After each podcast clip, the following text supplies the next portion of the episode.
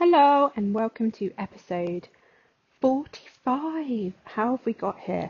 Um, of Let's Talk Horses with me, Meg Parkinson. I hope I find you well.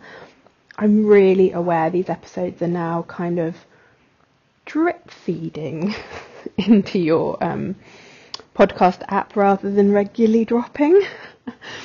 um, I apologise for that, but also I don't apologise for that because um, welcome to my life. I made a conscious effort many years ago to not put too much pressure on myself regarding things like this. I do get very obsessed and therefore then um, get stressed with it. So I'm trying to walk that fine balance of keeping my obsession mm, slightly tempered and also making sure I'm there as a mother, wife, and all of those other things. Anyway, you may or may well not understand. Um, this episode, I realise I haven't actually done a biomechanical one for a few weeks, so I thought I best just remind you of all of your beautiful um, quirks as a rider, and we are going to talk about where you're looking. Have you ever been told to look up? Have you ever been told to look where you're going? Have you ever been told to bring your lift your head up, lift your chin up, all of those things? Um, and maybe you kind of understand why, and on a vague, very like yeah, obviously moment, we um, we know why we need to look up. But but what about what about the real depth about it? What about that kind of real? This is such a solid reason to do this, and let's give it a practice. So grab yourself a coffee um, or enjoy your mucking out. I know a load of you listen whilst you muck out. Do me a favour, screenshot this episode and tag me in it on your social media because I'd love to know who's listening out there. I see all of these like little numbers, but it's a bizarre one with podcasts because unless um, you reach out, I don't know. I don't know who you are. So yeah, tag me in, and you have to tag me in because otherwise I don't see it. Um, I'd love to know who you are, see your lovely faces, see your journeys, and let me know um, by doing that on your social media because that would be just really lovely. Anyway, uh, enough about that. Uh, let's get on with why we need to look up.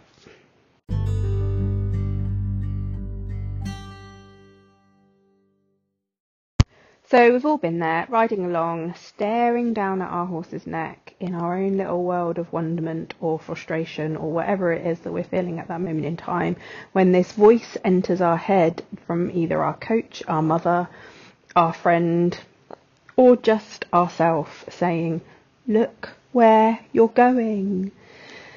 Some of us are born looker downers. We spend our life walking around staring at the floor, and I think more so now when we can stare at our phones as well. I'm a looker downer. I will put my hand up here. I am in confession, and this is what I do.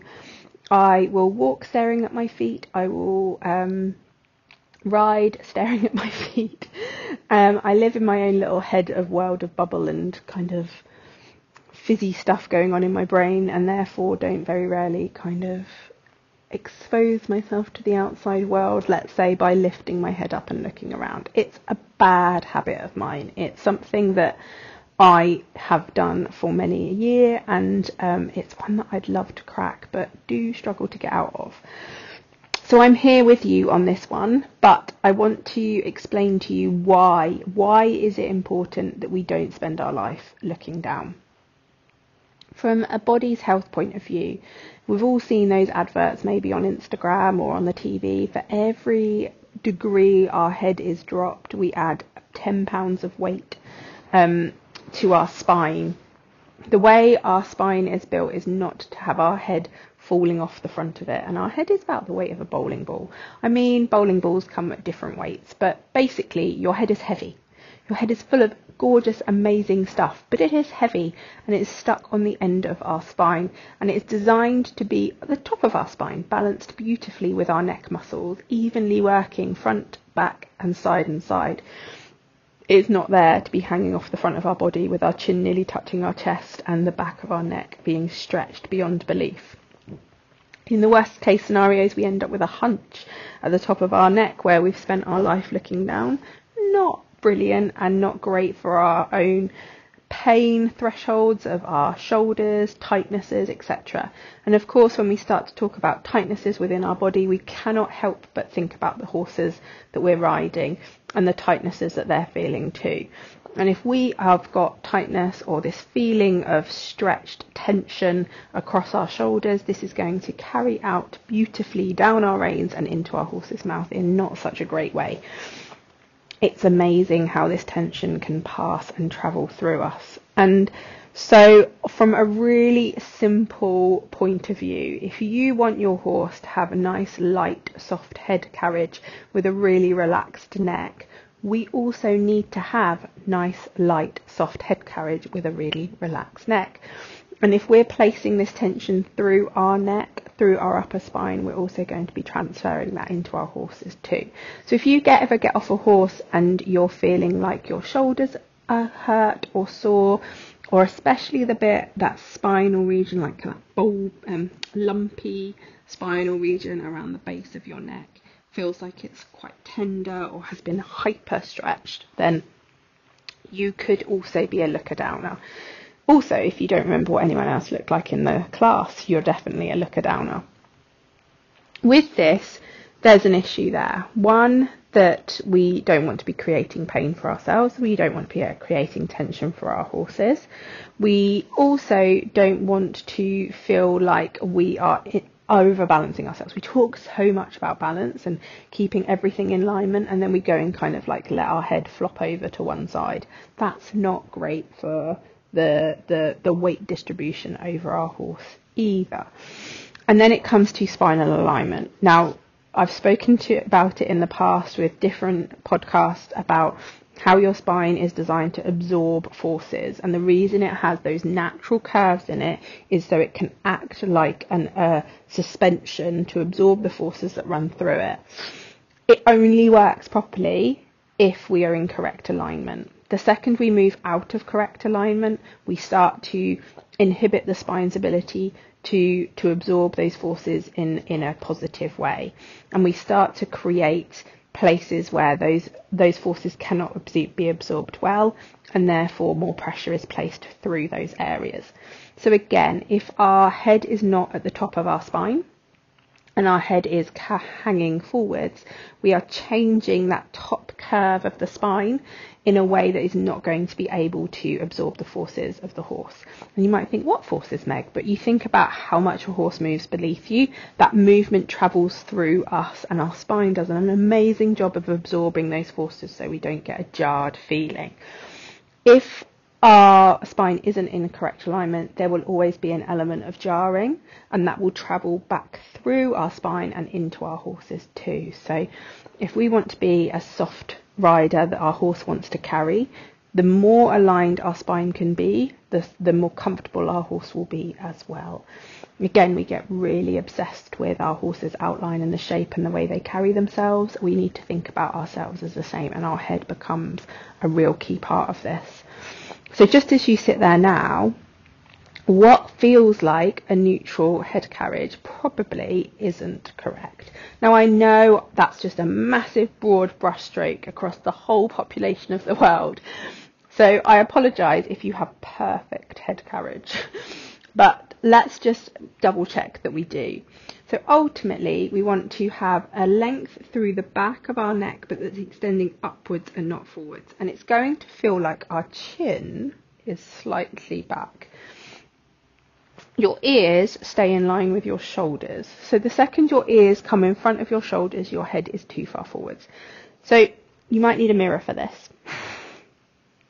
And if you're listening to this in a car, just try to get your head, the back of your head, the bulbous part of your head, to touch your headrest. And you will probably find that's a little bit of a weird sensation.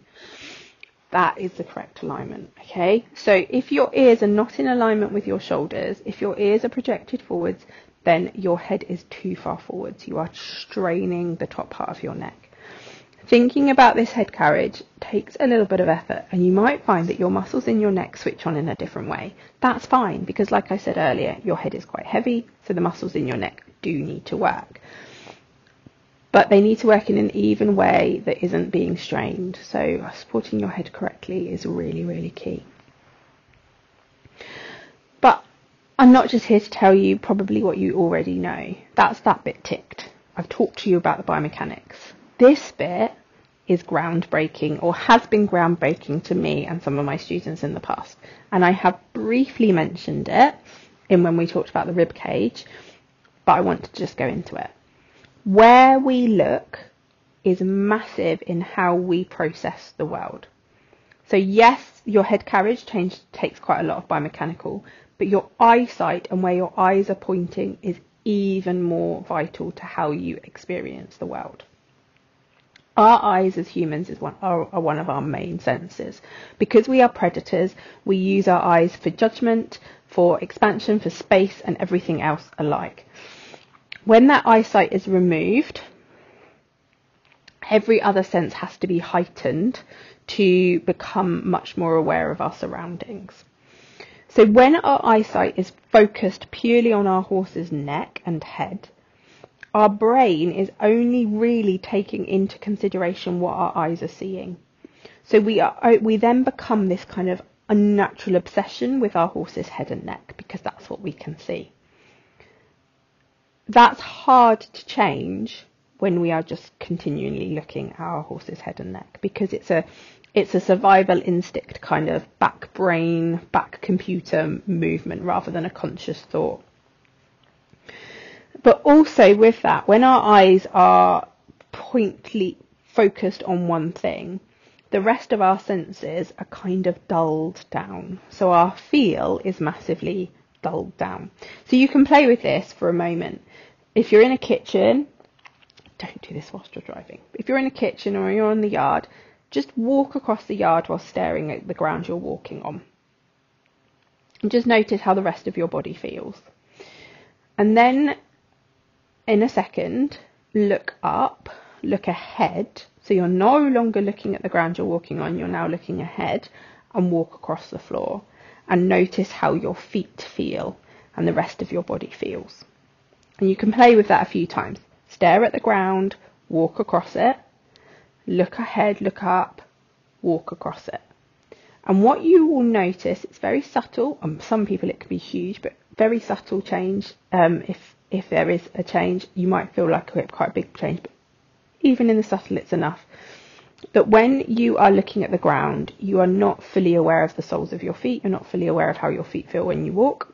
But when you look up and you don't look where you're you're walking, you look ahead of yourself, your brain has to start to use your feet to navigate the ground. So therefore the senses all of those amazing nerve endings in the feet have to start to fire up and have to start to tell the brain what's happening. And the reason for that is because we need to know how to balance ourselves. And if we are not looking at the ground, we don't see the undulations of the ground. So the body has to feel the undulations of the ground and therefore then has to readjust the body to keep us balanced. And that's how we would all have naturally walked before we started to stare at the floor. We would have used our feet as navigation of the floor ground that we're walking on, and we would have had much more of a feel in our body of what we were doing rather than just staring down of where we're going. Now, when we're riding, this is the same thing.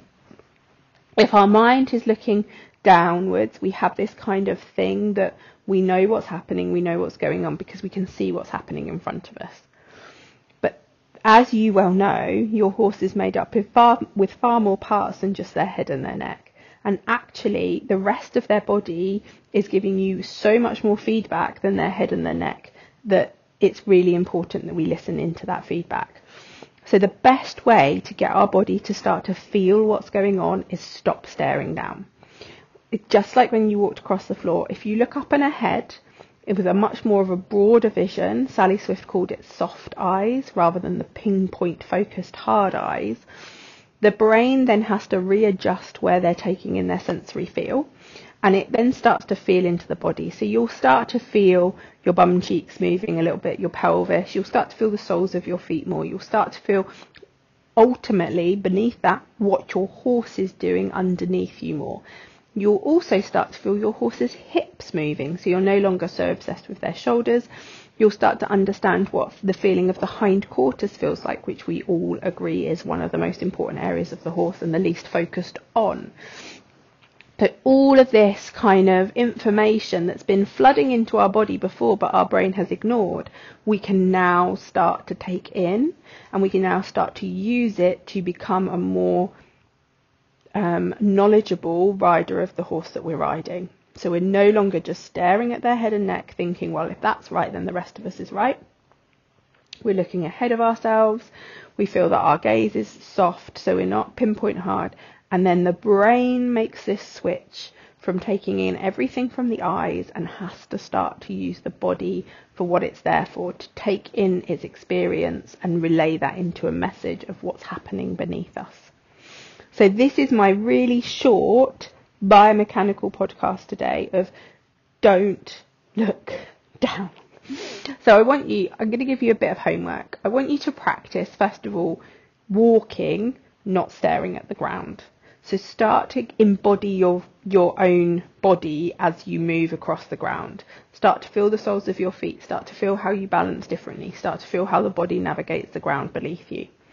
And then as you're riding, I want you to play with this. Get curious. Ride staring at your horse's neck. Ride lifting your head up, looking out into the distance. Change your focus. Change your field of focus. So what does it feel like if you kind of really soften that gaze? What does it feel like when you really focus on a certain point in the arena? All of those different things. And really play with how that changes the input that your body is getting or your brain is getting from your body as you ride. I can promise you that you will be making really subtle but powerful changes in your ability to feel the whole of your horse beneath you rather than just a certain part and you'll be able to then take that information, that new information that you're able to process and ride in a very more, very different, more sympathetic, more understanding way than maybe you have ridden before. So it's not only about the fact that your head is hanging off the front of your spine, which obviously is vitally important for our own uh, physical health and also our horse's physical health but it's also how we process our ride and our experience and what tools we can use ourselves to really feel into what's happening.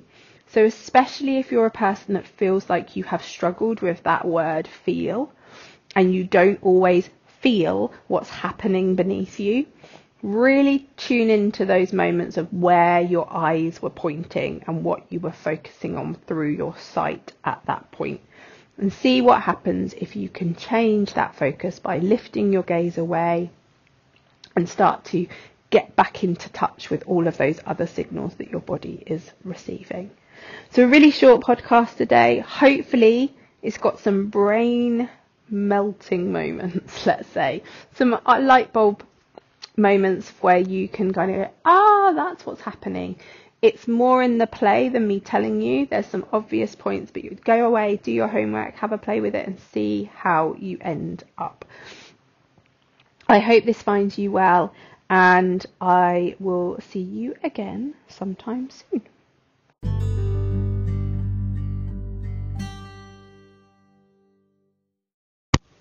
Thanks for listening the whole way through. I sound surprised, don't I? I always am. And I'm always so grateful for your support. So I'm just dropping in here to remind you that if you want, if you're enjoying these podcasts, and you want to know more and learn more and get into this kind of world of rider biomechanics, then to take a check out on my website. It's megparkinson.com and on there you'll find how you can work with me with a bit of detail or a bit more deeper concept. I do a lot of online stuff, virtual stuff, so it doesn't matter where you are in the world. And to have a little look around the the Aligned Rider Academy. Um, it's under a new name. Yes, this is the old, the online riding club but the Aligned Rider Academy feels a little bit more apt as what we're teaching. Um, have a look round there, see what there is, and see, and maybe come and join me in it. We do so much stuff as a community. Um, there's tons of content for you to enjoy, from the audio lessons to the Equistretch classes to the webinars um, to live Instagram chats just so so much um, i just basically put my heart and soul into the academy and so many people are loving it. So why don't you come and have a look around too? And it's only 15 pounds 15 pounds a month. It's like 50p a day and you get a ton a ton of training content. So have a little look round. Maybe sign up. You can cancel any time. So you can do a month and then go oh, i'm not really using it and you can cancel it. It's fine I won't take offence and um, enjoy the time with me a little bit more. But thank you so much for listening to this episode. And if I can ask you a cheeky little favour, if you have found this episode interesting or any part of this podcast interesting, could you please share with a friend? I know everyone asks on the podcasts and every podcast you listen to, everyone's like, please, please, please. But it really, really does help, especially a little small person like me trying to kind of spread the word, the biggest thing that you could do to help me um, build my business and help me build my customers is just share, share, share. Spread the word about what we do. If it's helped you, it will help someone else you know. In, and then if you want to, even put it in your stories on social media little note on that I won't know you've shared it unless you tag me in it. So tag me in it so I can see that you've shared it and I can like give you a virtual hug and say thank you. Um, and obviously, if you do like this stuff, make sure you press subscribe so you get all of the latest episodes dropping into your podcast app regularly. That just helps you make sure you don't get left behind. But I'm going to leave you there. Thank you. Thank you and I'll speak to you next time.